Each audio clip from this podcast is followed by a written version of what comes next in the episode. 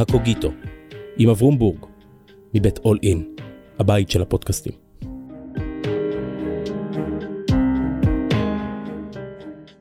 שלום, כאן אברום בורג. במשך חיי פגשתי המוני אנשים, רובם מעניינים ומרתקים בדרכם, וכשאני מחפש את המפתח אל מגירות הלב של הנשים והגברים האלה, אני מוצא תמיד יסוד אחד. לכל אחד ואחת מהם יש טקסט משלהם. לכל איש יש טקסט, קצר או ארוך, ספר, שיר או פתגם. טקסט אחד לפחות, עליו בנויים הרבה ממגדלי החיים שלהם. בפודקאסט הזה, הקוגיטו, אנחנו משוחחים, לא מתקוטטים ולא מתנצחים, אלא יוצאים מהטקסטים אל דרך ההבנה של הזולת. מנסים להבין את עומק הקולות הסמויים של המקהלה הישראלית. והיום אלון פילץ. אלון, שלום. שלום רב. אני יודע מי אתה, הבן שלי שאמר לי שאני צריך לשים לב אליך יודע מי אתה. מי אתה? אמ, מי אני? אני נתפס כתל אביבי כי אני עובד בדיזינגוף סנטר. בפועל אני בן רמת השרון במקור, גר במושב הרבה שנים, עם שלושה ילדים ואישה. אני חושב שהסדר הפוך, אישה ושלושה ילדים. נכון, אישה, כן. שתי בנות ובן. אוקיי. ורוב חיי הבוגרים אני מנהל את דיזינגוף סנטר בתל אביב, שהוא אייקון אה, שכונתי ומקומי, ופעיל אה, גם קצת חברתית, ניסיתי פוליטית, אה, סביב העולם הזה. מנהל את דיזינגוף סנטר והבעלים שלו. ואתם מנהלים אותו, אתם, כי זה... כן, זה משפחתי. משפחתי עם תפיסת עולם חברתית מסוימת. כן, אז קודם כל באמת זה לא אני מנהל לבד, אני מנהל עם אחרים, אה, בעיקר אח שלי דן, אני בעבר עם אח שלי הבכור ארז. אה, הסנטר הוא, יש לו היבטים חברתיים, גם, אה, גם כי נכנסנו לעולם שקוראים לו קיימות, שלא ידענו ש... יש מילה כזאת לפני עשור. אני לא ידעתי שיש לכם גג. ויש לנו גג, אבל, כן. אבל הגג זה לא, המגע הראשון שלנו עם זה, הוא נקרא לזה, הוא כנראה עוד במקורות אה, משפחתיים עוד קודם לכן. זאת אומרת, mm-hmm. ההתייחסות של אה, לנסות אה, להיות לא רק business, אלא גם, לא יודע, שהעסק יהיה דבר מרכזי, אבל לא דבר יחיד, זה דבר ש... שהיה קיים גם קודם במשפחה, ולאורך השנים עשינו לא מעט פעילויות, בדיעבד גילינו שיש לזה שם ואנחנו לא המצאנו ויש עוד המשגה לזה גם קשור ליחסי אה, מה שקוראים stakeholders, כל מיני שחקנים, אם זה העובדים. בעלי עניין. בעלי עניין. Mm-hmm. בעלי עניין, ו, ו, ולפני הרבה שנים התחיל למשל בירידים בסנטר, שזה היה אה, במקור יריד תוצרת בית, כלומר ש... אה, נשים בעיקר, מבשלות, יכולות לייצר לעצמם הכנסה נוספת על ידי... כך נראה יום שישי אצלכם. נכון, אז נראה יום שישי ככה כבר מעל 20 שנה, אבל כאילו ההיגיון המקורי הייתה מהן פרנסה נוספת או פרנסה יחידה לעקרות בית, שאוקיי, יבואו ויעשו את המיטב שהן יודעות. זה הלך והתפתח מדבר uh, קטן לדבר מאוד, למסורת ארוכה, היום יש בכמעט כל מרכז מסחרי או קניון בארץ יש דבר כזה, אבל הרגולציה של משרד הבריאות הפכה את זה ליותר, נקרא לזה עסקי מאשר ביתי. אז אחד הסטייק הולדר, אחד מבעלי העניין, זה הבן שלי דן, שאמר לי, שים לב מה קורה שמה. אפשר להיכנס עם בעלי חיים וסוגיות כאלה ואחרות, וזה משך את תשומת ליבי. ואז פניתי אליך ואמרתי, טוב, בוא נמצא טקסט ונשוחח. ואז ריגשת אותי. אצלנו בבית היו אומרים, בית של יקים, היו אומרים, צריך להכיר את גוטה, אבל קוראים את קרל מאי. ואמרת בוא נדבר על קרל מאי ואני חשבתי וואו, זהו, הגעתי הביתה, בחרת את קרל מאי, תספר כן. לי על קרל אוקיי. מאי. אוקיי, קודם כל התביישתי להגיד קרל מאי, אבל כי אמרת לי, כן לא, אתה יודע קרל מאי הוא היה גיבור אחרי זה של הגרמנים. בתור אה, אה, אידיאולוג אה, של עליונות, כן. אה, נקרא לזה גרמנית. כן. למרות שהספרים שלו הם בכלל לא בכיוון הזה, אז זה כנראה, זה, זה סתירה מעניינת, אבל אה, שמעתי כמה פרקים אחרי שדיברת איתי, וניסיתי לחשוב באמת אה, אתה מציג את זה מעין ספרות ילדותך, ולא רק המאוחרת, כי אתה יודע, ניסיתי להגיד, טוב, מה אני זוכר? כי אתה יודע, לאורך השנים קורים דברים, חלק נעלמים או שוקיים, וחלק אתה ממש זוכר. אני לא זוכר כלום מחסמבה, אבל זה השפיע, או הימאים הצעירים, או הספורטאים הצעירים, לא לא, את זוכר אלה לא כלום. קראתי, אני חושב אולי את חסמבה קצת, אבל את כן. הימאים וזה. אז אה, איכשהו, אוקיי, אז קודם כל סיפורי הרפתקאות, אז אה, ילדים אוהבים הרפתקאות, בחיים הבוגרים אני לא עושה כל כך הרבה הרפתקאות, אבל... ובגלל ההכנה, אז חדרתי, הזמנתי מהאחים גרין, ויש לי ספר אחד שאני באמצע שלו, כי ניסיתי להיזכר למה שלפתי את זה, וואו, ו... אז שמע, שתגמור תעביר לי. כן. אוקיי, אז יש לנו כבר, סי- יש לנו כבר עסק. אוקיי, אז זה, זה, זה אני אשמח. עכשיו, אני מודה ש... אמ, מצד אחד הוא סופר הירו כזה, יד הנפץ ווינטו, זה, זה בסוף אה, מצ'ואיזם, מצד אחד אה, הרפתקני. מצד שני, יש שם רקע מאוד מאוד אה, חמלתי, נוצרי, אה, שרואה בני אדם אחרים, כי נגיד מי שלא קרא את קרל מאי לבושתו, או שזה לא בדור שלו, אה, או שהוא בת ולא קרתה, קרא כאלה ספרים. אה. אז אה, בוא נגיד המסגרת זה שהוא אה, קצת אה, אה, רואה את האחר, רואה את האינדיאנים, רואה את החלשים בכל המהלך שלו שהוא אה, כיבוש המערב הפרוע.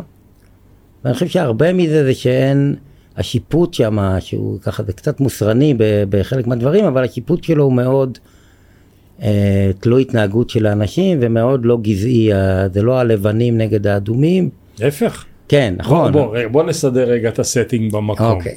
זאת אומרת, הוא, קרל מאי הוא יליד אמצע המאה ה-19, משפחה מרובת ילדים וקשת יום, אני חושב שהיו לו עוד 13 אחים ואחיות, אבל אני לא סגור על המספר, משפחה חרדית אופיינית מה שנקרא, אה, די עניים, אין אוכל, הוא מתעוור בגלל, בתור ילד הוא מתעוור בגלל בעיות של תזונה, אה, מתחיל לעבוד בתור ילד בן 12 בבית המרזח המקומי, עבריין, כן, מגיע לכלא, פעמיים לדעתי, כלומר עבריין שממש שודד וגונב ומתחזה ונדבר על זה עוד, ובכלא הוא קורא, ובכלא הוא לומד אנגלית, כי הוא נראה לי, יכול להיות שהוא היה אפילו הספרן של בית הסוהר.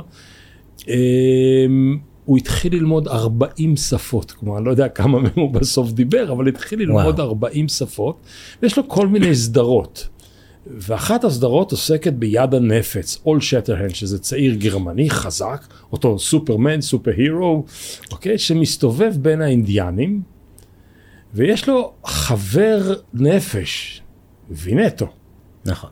והם לוחמים בכולם. זאת אומרת, הדבר המדהים הוא הקאובויים של ילדותנו, הלבנים הטובים נגד האינדיאנים הרעים, או הקולוניאליסטים נגד ילידים. הטרוריסטים הילידיים, אם נשתמש במונחים של היום, ואלה מה פתאום? אלה וינטו ויד הנפץ נלחמים ברעים, ולא חשוב אם הרעים הם אינדיאנים או לבנים. לגמרי. אז, אה, אז זה גם התפיסה הזאת שבאמת, עוד פעם, מאוד לא אמריקאית, ועוד פעם, הוא ישב, אה, בסוף הוא הגיע לאמריקה, אבל את כל זה הוא עשה מדמיונו, הוא לא היה שם בערבות ובמדבריות, אבל כן, זו תפיסה בעצם באמת מאוזנת והומניסטית שסופרת אנשים כפי שהם, ולא על פי החלוקה שלהם מאיפה הם באו, ול...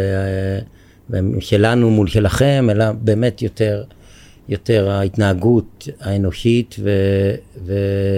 ומעין שכר ועונש על ה... איך אתה מתנהג, ולא שכר ועונש על מאיפה המוצא שלך.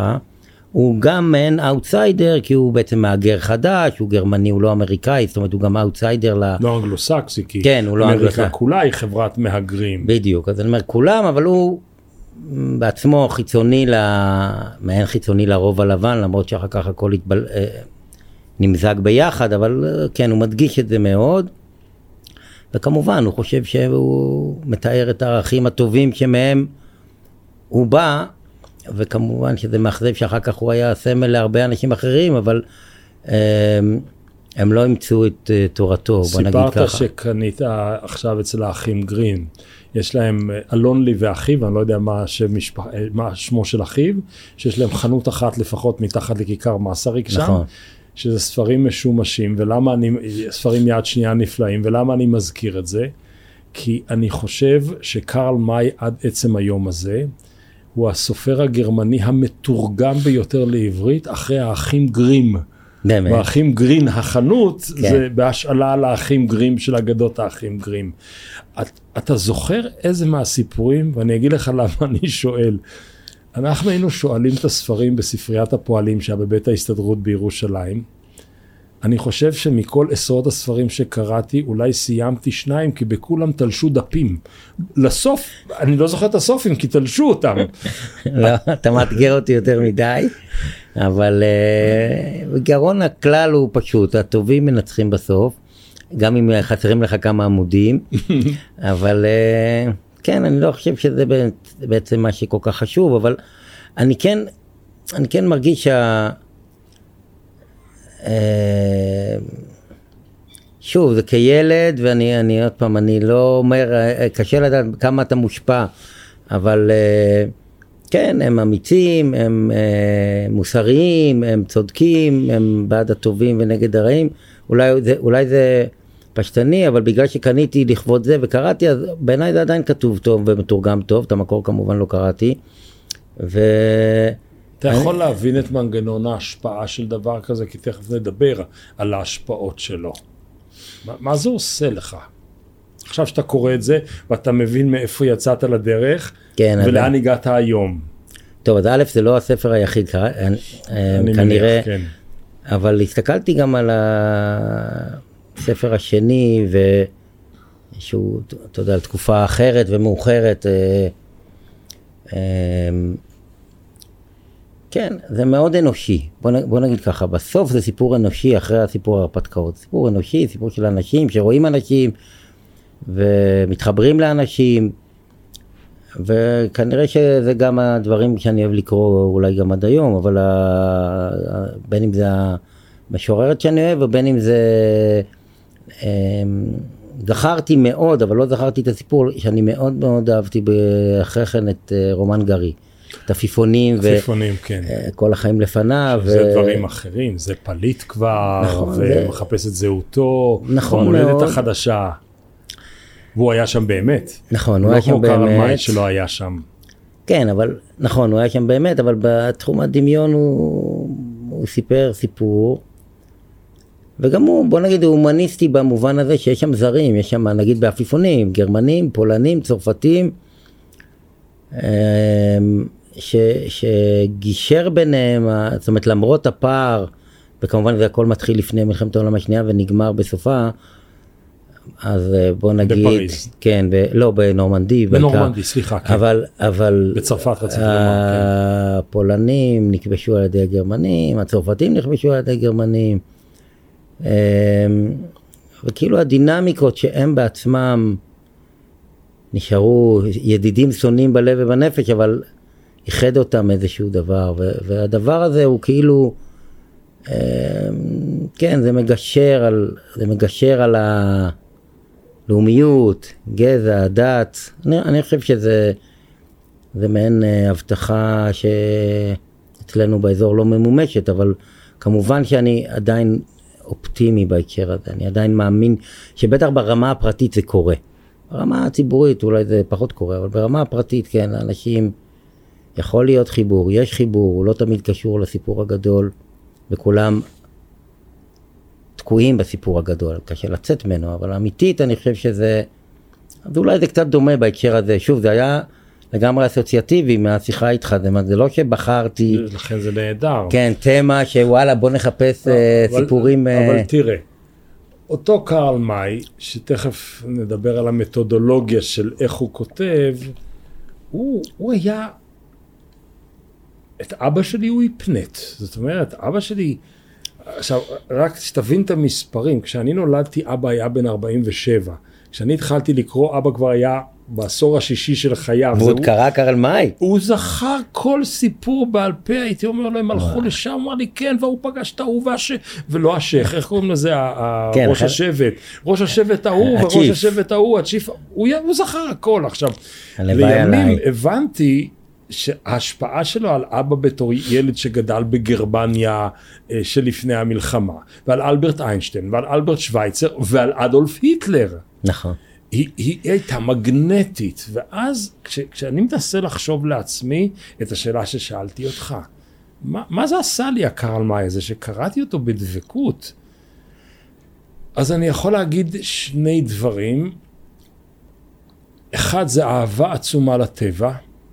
אחת הסיבות שרוב חיי אני לא גר בעיר אלא גר בכפר, באמת. זה שכל ימיי, שכל ילדותי בילינו בחוץ. קמאתי. לחוץ. ל, ל, כן, ל, למרחבים האינסופיים שהוא תיאר אותם. נכון. והדבר השני זה מה שאמרת, היכולת לגעת בשונה ממנו בסדרי גודל, אינדיאני, מתיישב, שהוא הבד גיא לכל האנגלוסקסים ונלחמים איתם ומשמידים את ה... מה שהאמריקאים עשו לאומות המקוריות של אמריקה, שנהיה בריאים.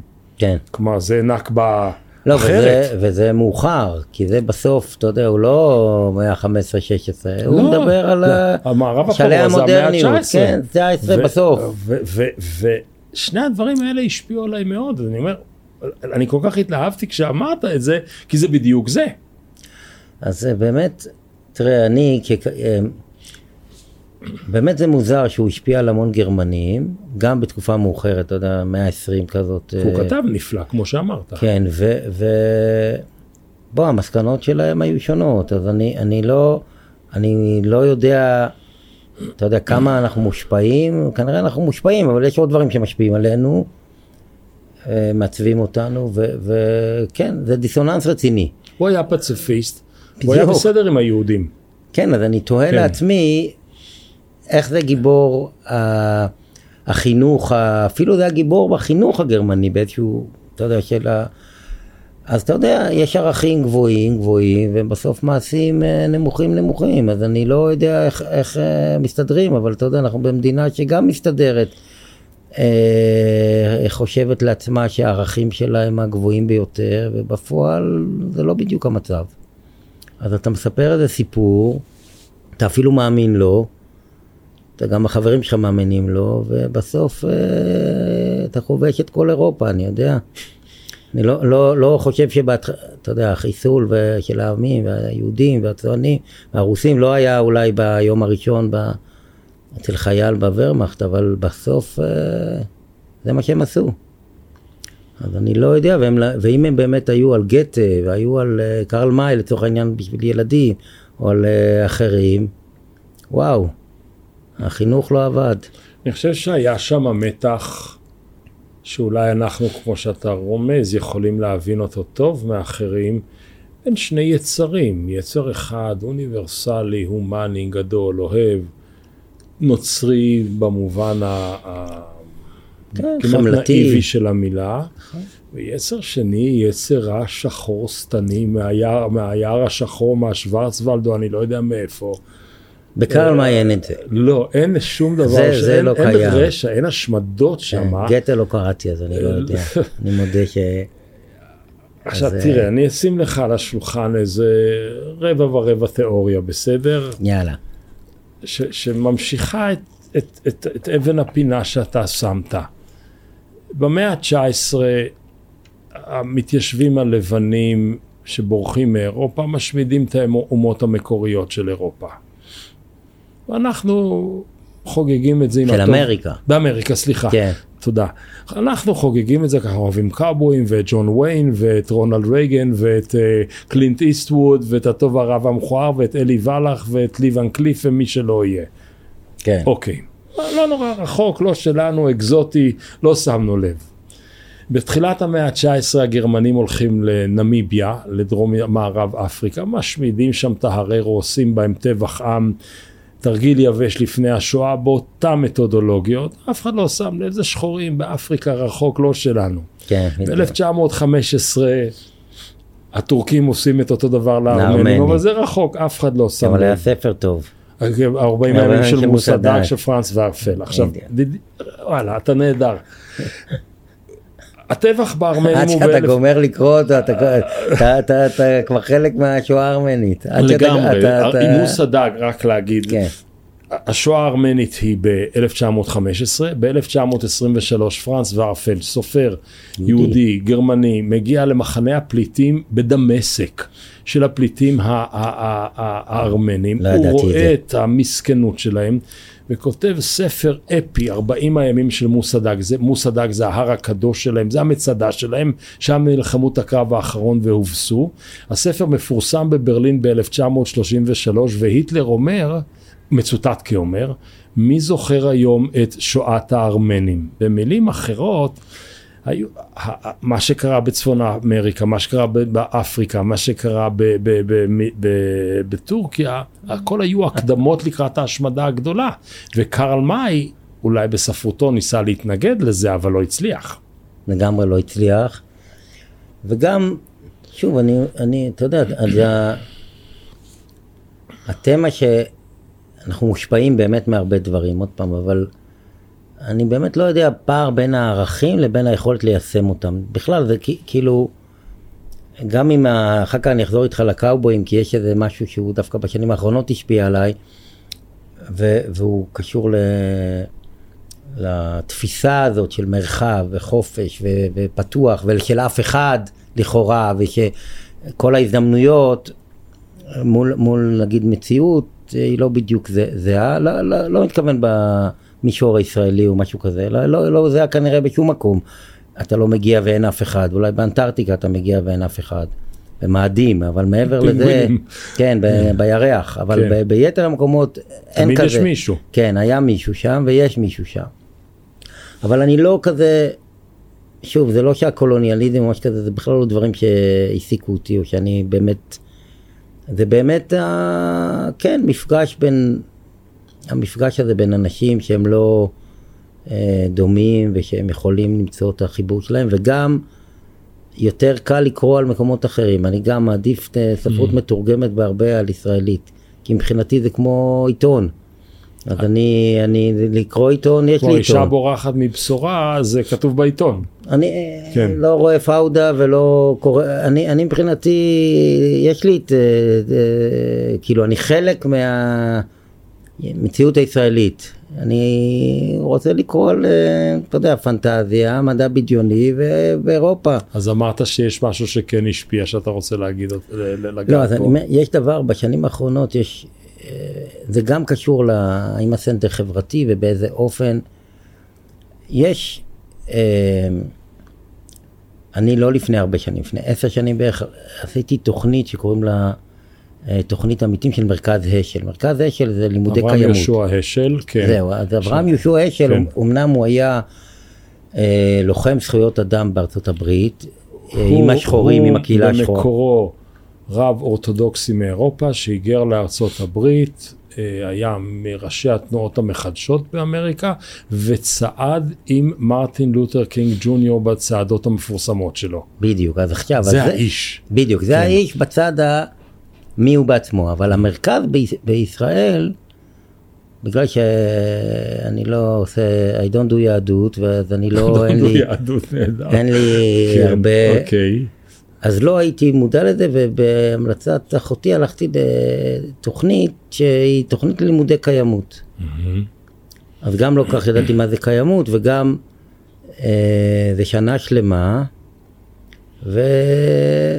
גם באתי ללמוד, אמרתי, יהיה בחינות, יהיה משהו, אני רגיל שיש איזה, וזה מאוד אה, הוליסטי ואיטי, וזה השפיע עליי יותר מדי. בוא נגיד, בוא נגיד ככה, זה השפיע עליי, ובעצם קיימות זה מעין תפיסה שאומרת, בוא נסתכל על המציאות הכלכלית או הכללית במשולש של סביבה, כלכלה וחברה.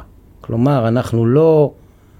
אה, רק נתעמק בכמה חברה יכולה להרוויח, חברה עסקית, אלא בוא נראה אם היא מרוויחה את זה, אם היא גם פוגעת בסביבה, או איזה השפעה יש לה על הסביבה, ואיך היא מתנהלת לאנשים, בין אם זה עובדים שלה, עובדים שעובדים מולה וכן הלאה. כלומר, בואו נתייחס לראייה יותר מאוזנת של איך מסתכלים על הפעולות שאנחנו עושים.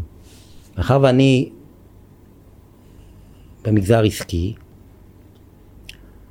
אז א' זה אה,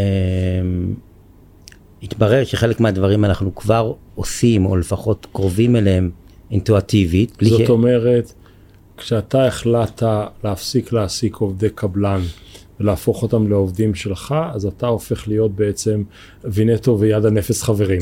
כלומר, אנחנו כן. על אותו מישור אה, לא נצלני. נכ... אז זה זה? זה, זה גם זה, זה האמת היה עוד לפני שהתחלתי את הלימודי קיימות, אבל עוד זה... לפני. כן, אבל אוקיי. זה נבע ממשהו אחר, זה, זה סיפור, הסיפור אחר שאני מנסה לדחוף אותו.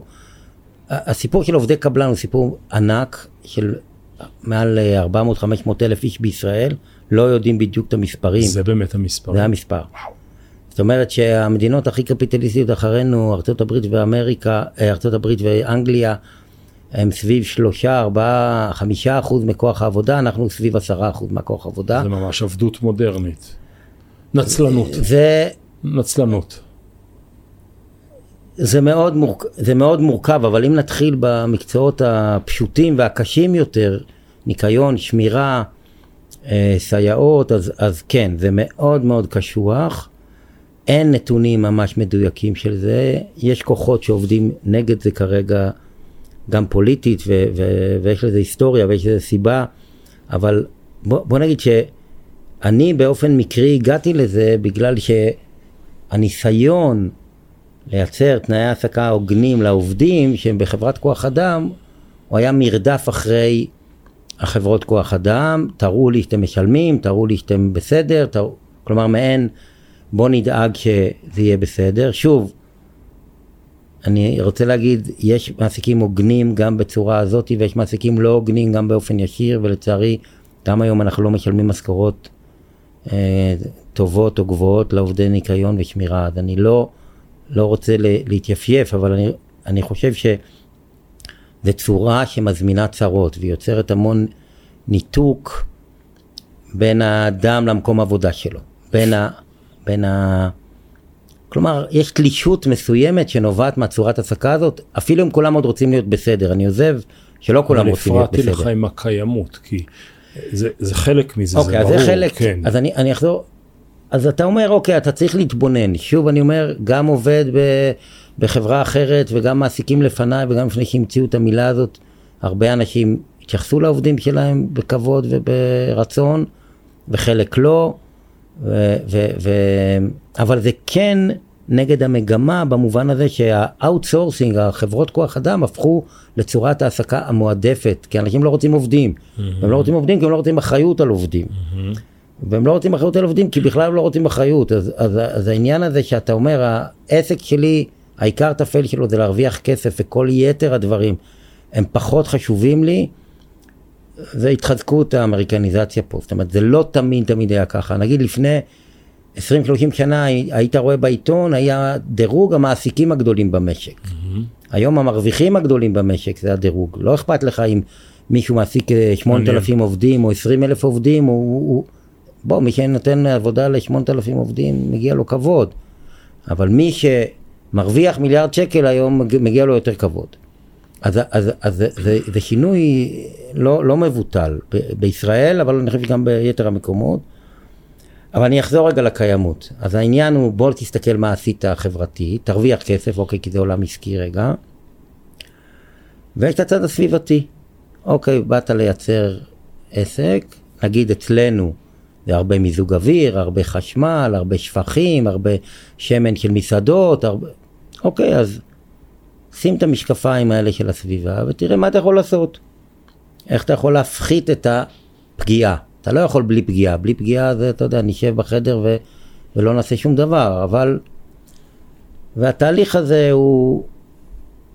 אנחנו כבר בו עשור, הוא השפיע עלינו, על דיזינגוף סנטר, אבל גם על הצוות וגם על התפיסת עולם, וזה מחלחל היום, היום קוראים לזה חיות תאגידית ו-ESG, שזה כל מיני מילים כאלה, חלקן מכובסות, אבל הם כן, באות להגיד שפירמות, כולל רציניות, כולל uh, עסקיות, uh, מתחילות להבין רגע, אנחנו צריכים להסתכל מה, מה, מה הנזק. שוב, חלק מזה זה green wash, חלק מזה זה לחץ רגולטורי, חלק זה כוונות טובות ומאוד קשה לדעת את הנתונים, אוקיי? אני הרי לא יודע באמת אה, אה, את החולצה שלך או שלי, מי ייצר, באיזה תנאי עבודה, מאיזה חומרים, איפה גידלו את הכותנה בסין במחנות עבודה, או ב... ב כלומר, mm-hmm. זה מאוד מאוד קשה. ללכת עד הסוף של השרשרת, כן, לשרשרת, ההתחלה, כן. וזה קשור לגלובליזציה, וזה קשור לתאגידים, כל, כל העולם הזה, ואני מזכיר, אני מרכז צרכנות. בוא נזכור mm-hmm. שדיזינגוף סנטר mm-hmm. הוא מרכז שירותים, תרבות, whatever, אבל הוא גם מרכז קניות בראש ובראשונה, שזה לב ליבו של הבעיה, או אחת מה, מהבעיות הקשות של עולם ה... וכמה דבר מן הסוג הזה, כלומר היכולת של איש עסקים בצנטרום של תל אביב העסקית, שכמה עסקים יש בדיזינגוף סנטר? 400 בערך. 400 פירמות, 400 כן. דלתות, נכון. 400 אה, שלטים נמצאים שם, כמה אתה יכול לסחוט נגד הזרם האחר, שהוא הרבה יותר סוחף, הרבה יותר אה, חזק מאיתנו? תראה, אתה בסוף, קודם כל, יש הרבה זרמים. העולם הזה של הקיימות, יש לו, אה, הוא שינוי תרבותי מול צרכנות. הרבה אנשים מבינים את זה מוכנים לוותר על לקנות כל רגע מה שבא להם. Mm-hmm. ואתה יודע, אחוז הצמחונים הכי גבוה בעולם והטבעונים כנראה הוא בתל אביב. והמקביל של זה, זה שהכי הרבה המבורגרים ו- וברגרים נפתחו, אה, הפיצה של שנות ה-70, היום זה המבורגרים. אז אתה, אתה רואה מגמות שמצד אחד אה, צריכת הבשר בישראל היא הכי גבוהה, עוף הכי גבוהה בעולם, בשר, בקר, רביעית בעולם. אוקיי. Okay. ומצד שני, המוני טבעונים וצמחונים שלא היה. אז אתה... שאני אחד מהם. כן, אז כן. אתה אחד מהם, אמרת כן. לי, ו... ואני מכיר לא מעט, זה דת שאם אתה צריך לבשל לה, אז זה לא קל. לא, לא. אבל אתה... אני סלט ותפוחים. לא, אז אני אומר, זה לא, זה לא כזה big deal. אחרי אבל, שאתה אבל, שם אבל... את המשקפה, אתה, אתה כאילו מבין אני, שזה אני חשוב. מבין אני אתה... מבין את ה... אני מבין את הקרב, את המאבק. יש לי סתירה פנימית גדולה. בוא, okay. אוקיי. בוא, בוא נתחיל בזה. Okay. אוקיי. זה, זה... בכלל, עולם הקיימות, יש לו uh, תהליך כמו חסידי הסדר מדיני ועוד כל מיני דברים. יש פה אלמנטים של מניה דיפרסיה. זאת אומרת, יש ימים שאתה מאמין... שאתה עצוב ויש ימים שאתה מבואס. נכון, כן, אבל כן. כאילו ש... אוקיי, יקרה משהו... ביחד כמות, מסה קריטית של שינויים תביא בסוף לתוצאות מול ימים שאתה אומר, טוב, זה לא אפילו טיפה בים ביחס למה שצריך לעשות, ו, ו, ו, אז אני לא, אני לא, זה תלוי ביום, אתמול אישרו חוק רציני באמריקה, אז אני ביום, כן, ביום חיובי, אבל, אבל כן, אתה, אתה כאילו, לא יודע, זה, זה תהליך נשמע. מאוד ארוך, זה לא תהליך כזה קצר. אני לא רוצה לעצור אותך, כי זה נפלא וזה מרתק. אז עכשיו שנשמת, אז אני מתפרץ אני רגע מתנצל. לתוך ה... לא, לא, להפך. אני בכל זאת שואל את עצמי, איך זה יכול להיות? אתה דור שלישי, שלישי, נכון? כן, שלישי. לבונים, לאנשי עסקים, למפעילי נדל"נים, אתה... זה לא שכאילו אתמול היית במעברה אז אתה עוד רגיש למשהו ואתה עוד זוכר, מה פתאום, אתה סבא, אבא, אתה, לא יודע מי, מי קוראים לזה בגידת הדור השלישי, אתה לא מכיר את המונח הזה? מתעלם, אה, אני רק דור שני, אוקיי, אמ, ואני אומר לעצמי, האם חלק מהיכולת להיות סוג של וינטו כזה, או להיות סוג של יד הנפץ כזה שהולך נגד כוחות טיטניים הרבה יותר גדולים ממנו, האם חלק מזה כרוך באמת בהשפעות של ילדות, של טקסטים, של צורת החינוך, של uh, uh, החלומות שהיו או שרצו שתחלום וכולי, או שזה פשוט יום אחד קמת והמאניה התגברה על הדיפרסיה ואמרת יאללה, הולכים על הצד הטוב. אה, כי אני כמובן רוצה לא, שתגיד אני- לי זה קשור לטקסט. כן, אני, אני, תראה, כל דבר, אחד, אני חושב שגם, יצ... לא יצא לי לעבוד עם סבא שלי, זיכרונו לברכה, עם אבא שלי מעט מאוד, כי הוא נפטר בגיל מאוד צעיר, גם מיד אחרי סבא שלי, אז בעצם החלפנו אותם ולא עבדנו במקביל, הם עבדו ביחד הרבה שנים. אני חושב על סבא שלי, אריה פילץ, שהוא גם סבא היה- זה אריה ואבא זה כן, אברהם. אברהם זה אבא כן, שלי ואריה כן. פילץ זה סבא שלי, הוא גם היה, היה לו בית קפה מפורסם עוד בימי המנדט, לפני שהוא היה איש נדל"ן. אז קודם כל הוא היה סלף מייד מן, והוא אהב אנשים והכיר אנשים, והוא אמ, ידע לדבר עם אנשים, ואתה יודע, אולי מתקלקלים עם המעמד והכסף, אבל ודאי שאצלו זה היה אותנטי.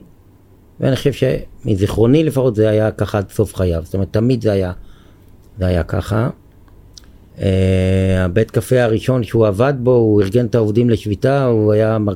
קומונ... מה שנקרא, הוא היה קומוניסט בצעירותו, אחרי זה הוא היה קפיטליסט, אוקיי. הוא לא הראשון ולא האחרון, אבל כן, אני חושב שהחיבור לאנשים תמיד היה, וגם uh, אבא שלי שבא עם רקע שונה, כי הוא באמת כאילו כבר גדל בבית עשיר, והשיר יחסית לתקופתו זה היה יותר משמעותי. היום יש הרבה אנשים עם נכון. הרבה כסף, כן. וגם יש הרבה אנשים במעמד ביניים, זה כבר חיים מאוד מאוד טובים, לא דומים בכלל בכלל ל- לחיים נגיד של שנות ה-30, 40, 50. כן, זה- אז או היה לך או לא היה לך, והמרחק היה מאוד קטן, והיום יש הרבה אנשים שיש להם, בכל מיני סוגים של יש. נכון. יש מעמד ביניים יותר עבה, יש מעמד עליון יותר גדול. כן, למרות כן. שאני חושב שההתרחקות עכשיו היא שוב צוברת תאוצה רצינית מאוד, זאת אומרת אנחנו מתקרבים ל... יהיו עשירים ויהיו עניים, האמצע לא יהיה, אבל זה כבר... אתה ש- מרגיש את מחיקת מעמד הביניים? או התמעטות? תראה, אני, אני לא מבין מספיק, בטח לא בכלכלה, אני, אני חושב שחלק מהדברים, נגיד בתל אביב, המחירים, מכל סיבה הגיונית, מכל האנשים שאני מכיר, אני עוזב אנשי עסקים סופר עשירים, אני לא יודע איך, אין שכיר אחד שאני מכיר שהוא עובד אצלי, שבתיאוריה יכול לקנות מהכסף הזה בית בתל אביב, אוקיי? אחד, כולל אנשים שעובדים הרבה שנים, ומשכורת שלהם הם עשירון עליון, תשע, משהו כזה. אין בכלל, אפילו לא קרוב לזה. ועדיין זה תל אביב, בוא, זה לא אה, אמור להיות מנהטן, אז אני לא, אני לא יודע את, אה, מה ההסבר לזה, אם זה כסף מחו"ל או הייטק או כל הדברים האלה. אז אני אומר, זה בטוח, אה, וגם לזכור, בעיקר בשנה האחרונה, זה, זה פנטסטי, הרי אתה אומר במשכורת אה, ממוצעת עשרת אלפים שקל, עם שכירות היא שמונת אלפים, שבעת אלפים, ממה אתה תשעת אלפים, אז כאילו, אז... אז אני טועה הרבה שנים ברצף, כי עובדה זה עולה, אז אני, לא, אני על זה לא יודע, אני לא מבין בזה גם מספיק, אבל אני, אני חושב ש...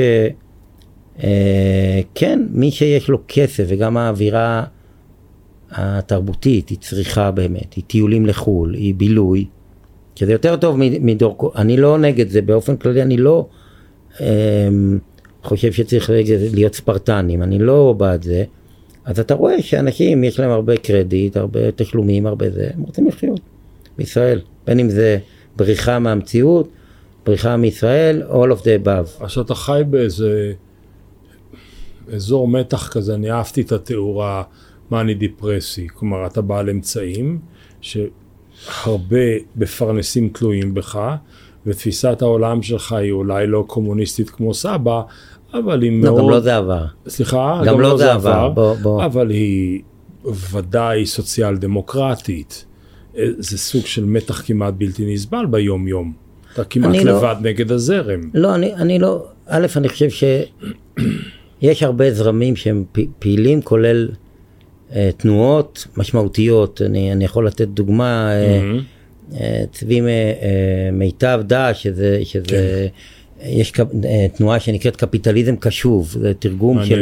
תרגום של משהו מארצות הברית שהגיע אחרי משבר של 2008, ובו לב ליבו של תעשיית הפיננסים, זאת אומרת אנשים גם מאוד עשירים וגם מאוד ב- בלב הקפיטליסטי, זאת אומרת זה לא רק retail או משהו כזה, אה, רוצים לשנות, רוצים גיוון תעסוקתי, רוצים העסקה הוגנת, שמו על עצמם רוצים כללים, במובן של שמו, מחויבים.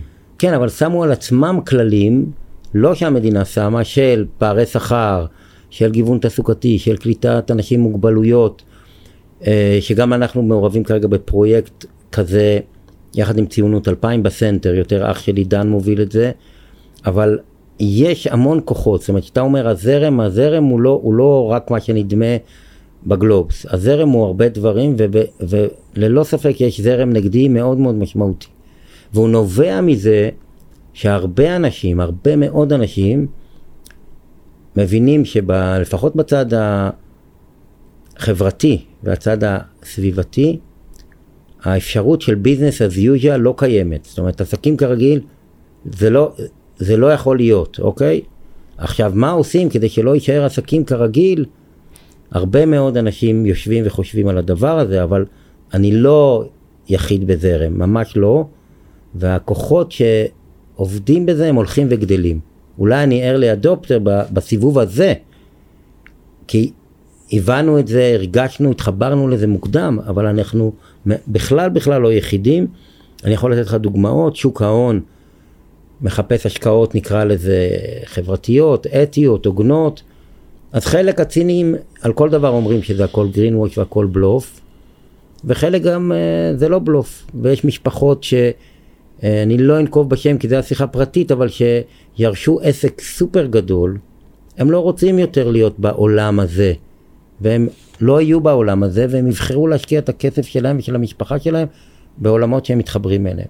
ואני פוגש אנשים כאלה שבאים אלינו, רוצים ללמוד מה קורה בסנטר, בדיזינגוף סנטר, והם, ה-next generation, הוא ינהל את העסקים של ההורים שלו אחרת, והוא, והוא, והוא עושה את זה מבחירה.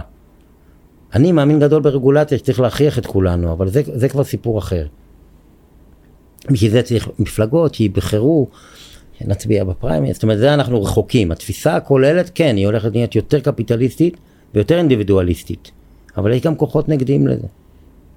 אז אני מנסה רגע להבין, כמו השיחה הלכה למקום קצת מפתיע. התחלנו באינדיאנים בערבות אמריקה וגמרנו בקאובויים נגד הזרם הקפיטליסטי, בסדר. נכון, אבל גם יד הנפץ, הוא אומר, הוא קולט שצריך הוגנות לאינדיאנים.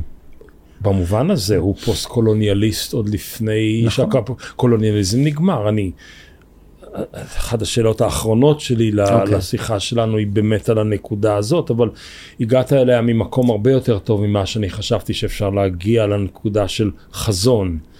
אבל אז אני מנסה להסתכל רגע על החברה הישראלית מבעד לחלונות דיזינגוף סנטר. בסדר? כן. לרגע, נגיד שכל החברה הישראלית היא דיזינגוף סנטר. אז, אז אני אגיד, הייתה תקופה ראשונה סוציאליסטית לאומנית, הקמת המדינה, שלטון ריכוזים, דגשים, מלאי אפליות לכל הכיוונים.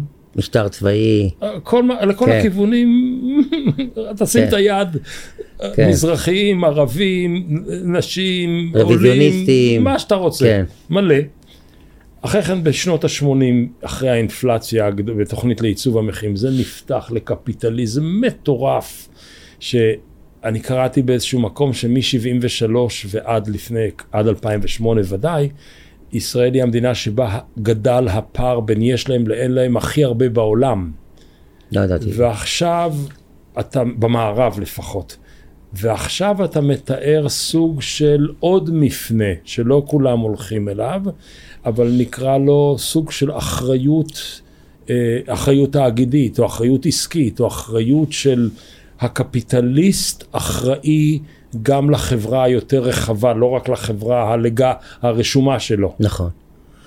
קוראים, קודם כל יש לזה די הרבה שמות ומונחים וכן הלאה. יש נגיד מושג שקוראים לזה triple bottom line, זה השורה התחתונה. באמריקה הכסף, כמה הרווחת זה ה bottom line. אז השורה התחתונה זה כמה הרווחת. שורה שלפניה. ה triple bottom line אומר מה הפעילות הסביבתית שלך והנזק שלה, ומה הפעילות החברתית שלך. מה כלומר, עשית? כמה הרווחת, כמה היטבת, וכמה הזקת. מנעת נזקים. נכון, נכון. ו- ו- עכשיו, א', לא קל למדוד את זה. הרבה מאוד מאוד מהנזק, נקרא לזה במרכאות, שאנחנו עושים, הוא חיצוני.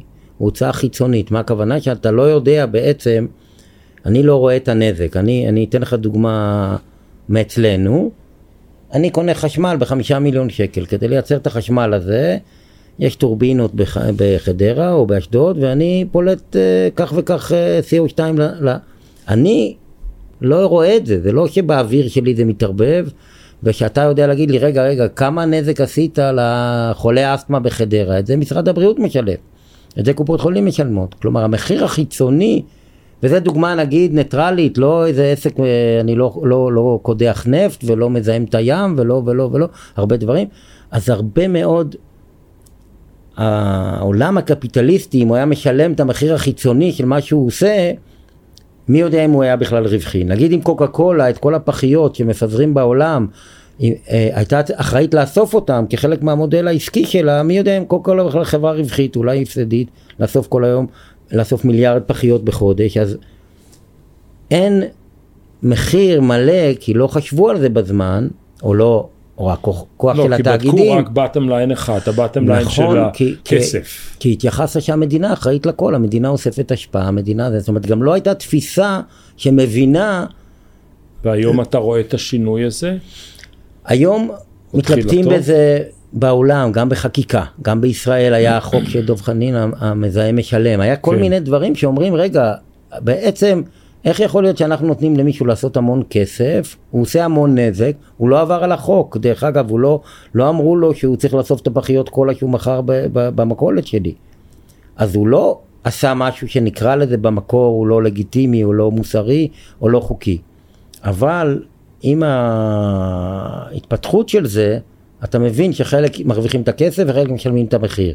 והממוצע של זה זה כנראה שהפירמות עושות את הכסף, ואנחנו כציבור, כעולם, כמדינה, משלמת את המחיר, אמ, אם בכלל יש פתרון למחיר, כי אתה יודע, יש דברים שאין להם פתרון. זאת אנחנו... אומרת, שוב, החברה שלנו דרך דלתות או חלונות או הסללומים של אה, מסלולי הסללום של דיזינגוף סנטר היא חברה שמתפרנסת, כן. סולידרית עם כל באיה, ה stakeholders, זה יכול להיות באי המקום, יכול להיות עובדי המקום, יכול להיות מתחזקי המקום, חושבת על הנזקים שהיא עושה לסביבתה, זה יכול להיות נזק סביבתי, יכול להיות נזק פוליטי, או אולי סתם נזק של פוליטיקה של עלבון. כן.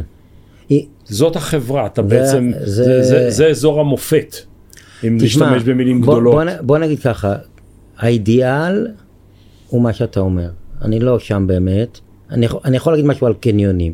קניון mm-hmm. זה מרחב ממושטר. אתה לא נכנס אליו בדיוק כמו שאתה רוצה.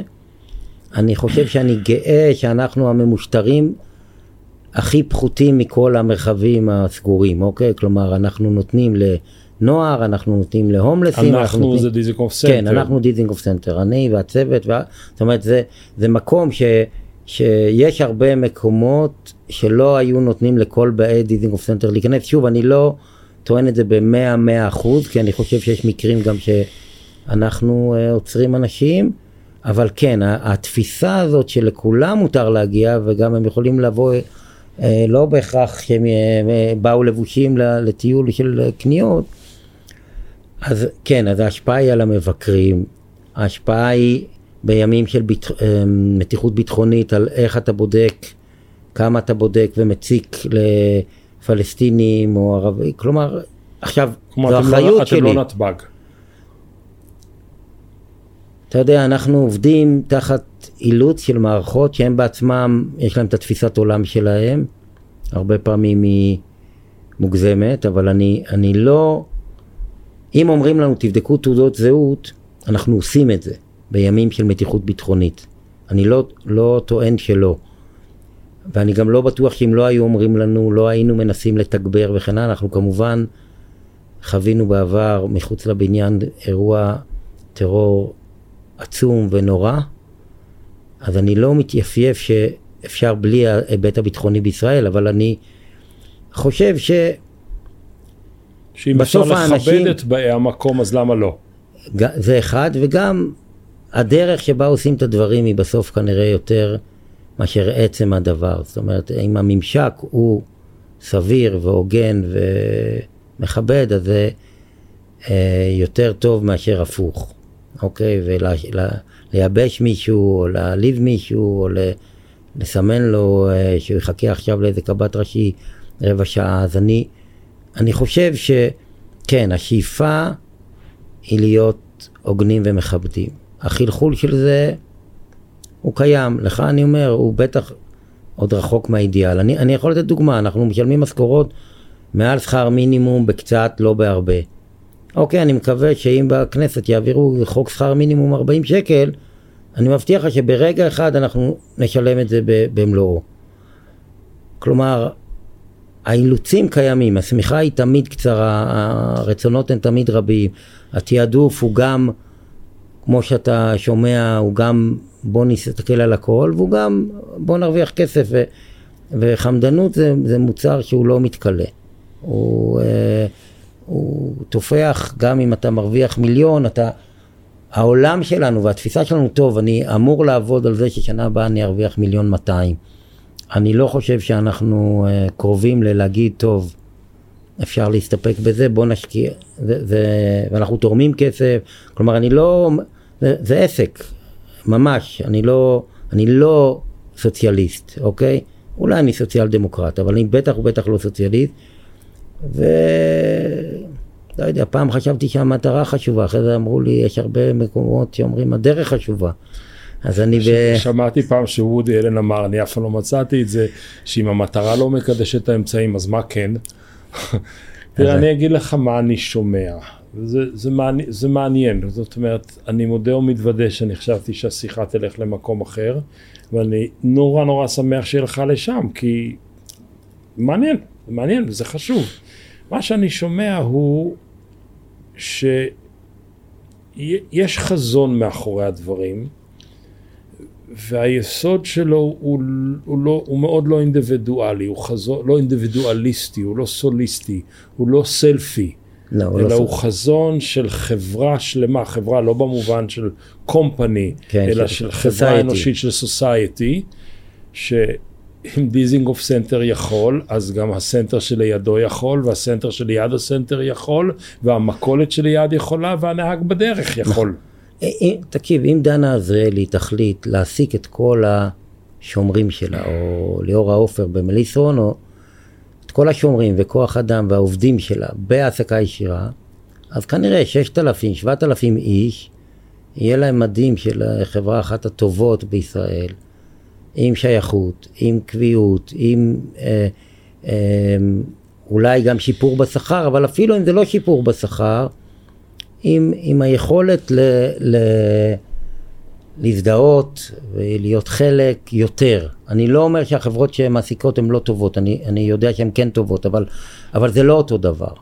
ובעיניי זה דבר ענק, כי בפועל איך הגענו לזה? כי אתה בעצם מגלה שאתה בעצם מעסיק עוד 100 עובדים, רק הם לא שלך. זה לא שאתה לא מעסיק אותם. הם כן שלך, אבל אתה לא חש שלהם שייך או הפוך. וזה אה, התברר לי בגלל שהחלפנו חברת כוח אדם ועוד פעם וכן הלאה, והיה כל מיני מכרזים. עכשיו, מה אתה עושה במכרז? וזה גם הממשלה עושה את זה מאז חוק המכרזים. אתה בעצם בא ואומר, תנו לי את המחיר הכי נמוך. עכשיו איך מישהו נותן לך את המחיר הכי נמוך? דופק את העובדים. אוקיי, אז לא, אז הוא גם נותן סרוויס, הוא מתייעל, הוא חושב, הוא מביא מכונות, הוא עושה כל מיני דברים, ו- ואין ספק שמנהלים מוצלחים יודעים לעשות משהו יותר טוב ממני, כי הם פשוט יותר מוצלחים או, או יעילים או, או, או כל דבר שהם למדו ויודעים לעשות בצורה יותר טובה. אבל כשזה נגמר המנגנון הזה, הרבה פעמים המבחן הוא אוקיי, נ, נח, נחתוך בחלק הכי חלש, וכן, הרבה מאוד פעמים זה יהיה העובד קצה בכל מיני שיטות, עוד פעם, חלקם נבזיות, חלקם מכוונות, חלקם... אבל זה לא יכול להיות בקפיטליזם הקשוב, כי הוא מונע מודעות ומוסר. נכון, אני, אני, אני חושב ש... הוא לפחות מתבונן על זה ואומר, אתה יודע מה, אם... נתתי פעם, אה, הייתי בפאנל על העסקה ישירה בוועידת הקניונים, שכל הענף שלנו שם וזה וזה. וכשגמרתי את זה והסברתי שזה משתלם וכדאי ו- ו- ו- וזה משתלם, אני אגיד לך את האמת, בצד הפנימי גם, הנפשי. איך אתה הולך לישון בלילה? בדיוק, שאתה אוהב את המעשה הזה, אולי המעשה, אבל, וניגשו אליי אנשים שאני מאוד מאוד מעריך, ואמרו לי, אבל למה לך לעשות את זה? ואתה יודע כמה שפות מדברים בסנטר, בניקיון, זאת אומרת, למה לך לעשות? ואני אמרתי לה, את יודעת, את מנהלת כל כך מוצלחת, את יכולה, את יכולה לשאול את עצמך, למה לך לא לעשות את זה אם את יכולה לעשות את זה? הרי השאלה היא, גם של מוטיבציה, את יכולה לעשות את זה, אז תדעי לך שזה טוב היה לך אם תעשי את זה. והיה לנו פגישה עם אה, נציבות שירות המדינה לפני שנה, שבאו ללמוד את זה. הם רוצים לאמץ את זה במשרדי ממשלה, ולמה הם רוצים? בגלל גיוון תעסוקתי. כי במדינה, להבדיל מדיזינגוף סנטר, אם הם קולטים אנשים, וחלקם יוצאי אתיופיה, חלקם ערבים, חלקם עוד מהעלייה הרוסית, ברגע שנכנסת לתוך המנגנון הממשלתי, יש לך סיכוי ללכת למכרזים שהם גם במקצועות הולכים ומשתפרים. Mm-hmm.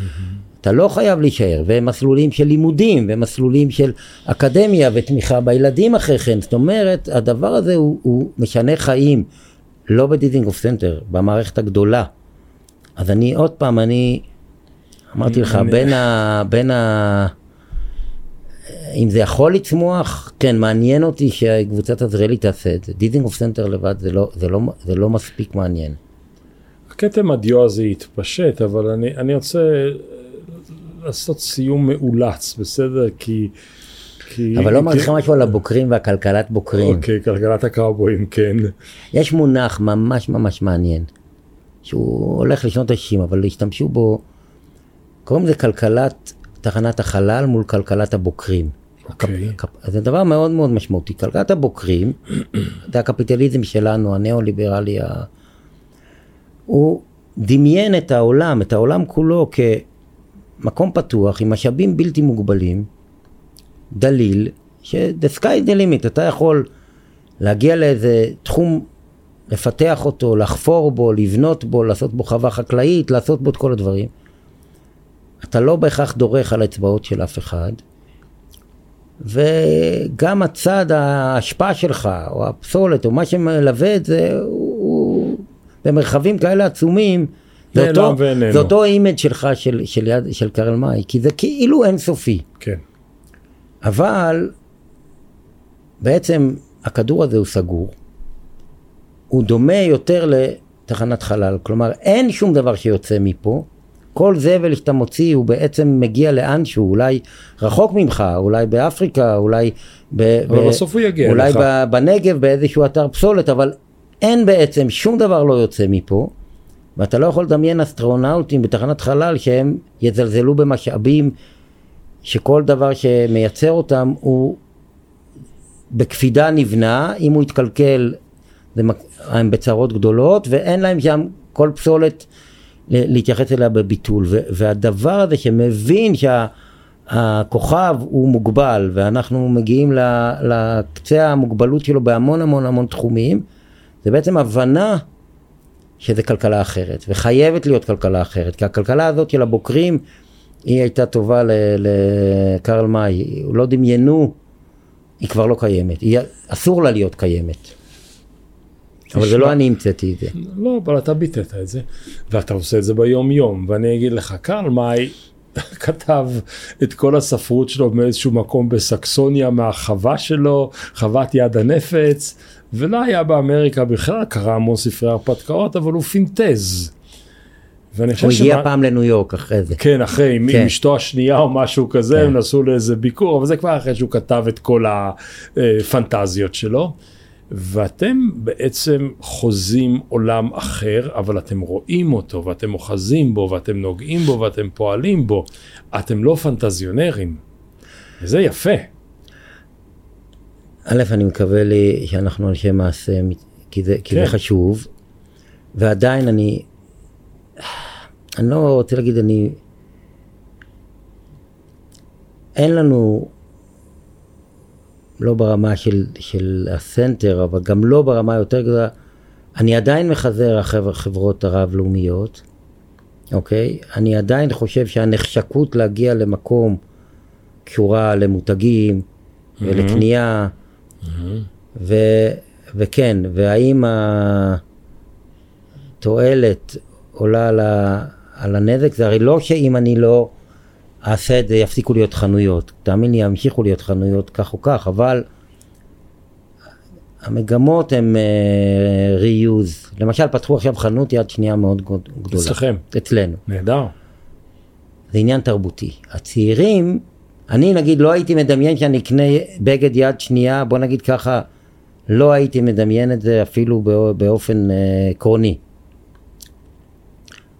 והנה אני מדמיין את זה בקלות, זאת אומרת זה נקי, זה מסודר, מישהו מיין את זה, ויש כאלה חנויות באירופה הרבה, והרבה התנסו בזה, ואוקיי, היא לא עובדת פחות, וזה חדש וזה, והדור הצעיר, חוץ ממי שזה value for money שצריך נגיד לקנות בזול, אוקיי, הם יקנו מה שיפה. מתוך אחריות לשלום העולם, יקנה שם. מתוך, בהחלט, זאת אומרת, אז אני לא חושב שיפסיקו לקנות אצל המותגי על, כמובן שכן, אבל זה ש... כן, ישפטו אותם על ההתנהגות החברתית שלהם, על הסביבתית שלהם, וגם יקנו יד שנייה, ואולי הזרם הזה של המוצרים ייוצר אחרת, ייוצר שאפשר לעשות איתו reuse, כלומר, אני לא, מקווה, אבל אני לא כזה אופטימי כמו ש... אני כן אופטימי, ואני אגיד לך למה. אם הבן שלי הרגיש את האנרגיה החברתית שמשודרת מכם, והיא הגיעה אליי, ואני משוחח איתך, והשיחה שלך השפיעה עליי, והשיחה שלנו תשפיע על מישהו אחר, בסוף מה נשאר לנו? עוד שבעה מיליארד אנשים? זה לא מי יודע כמה.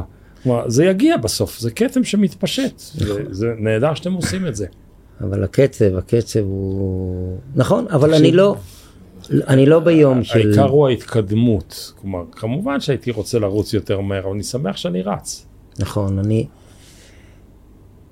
תראה, בעולם הסביבתי, זה מה שאתה אומר, זה, זו הרי השאלה, אם הקצב איטי מדי. רגע, נכון, נכון, אני, אני, אבל שוב, אתה עושה...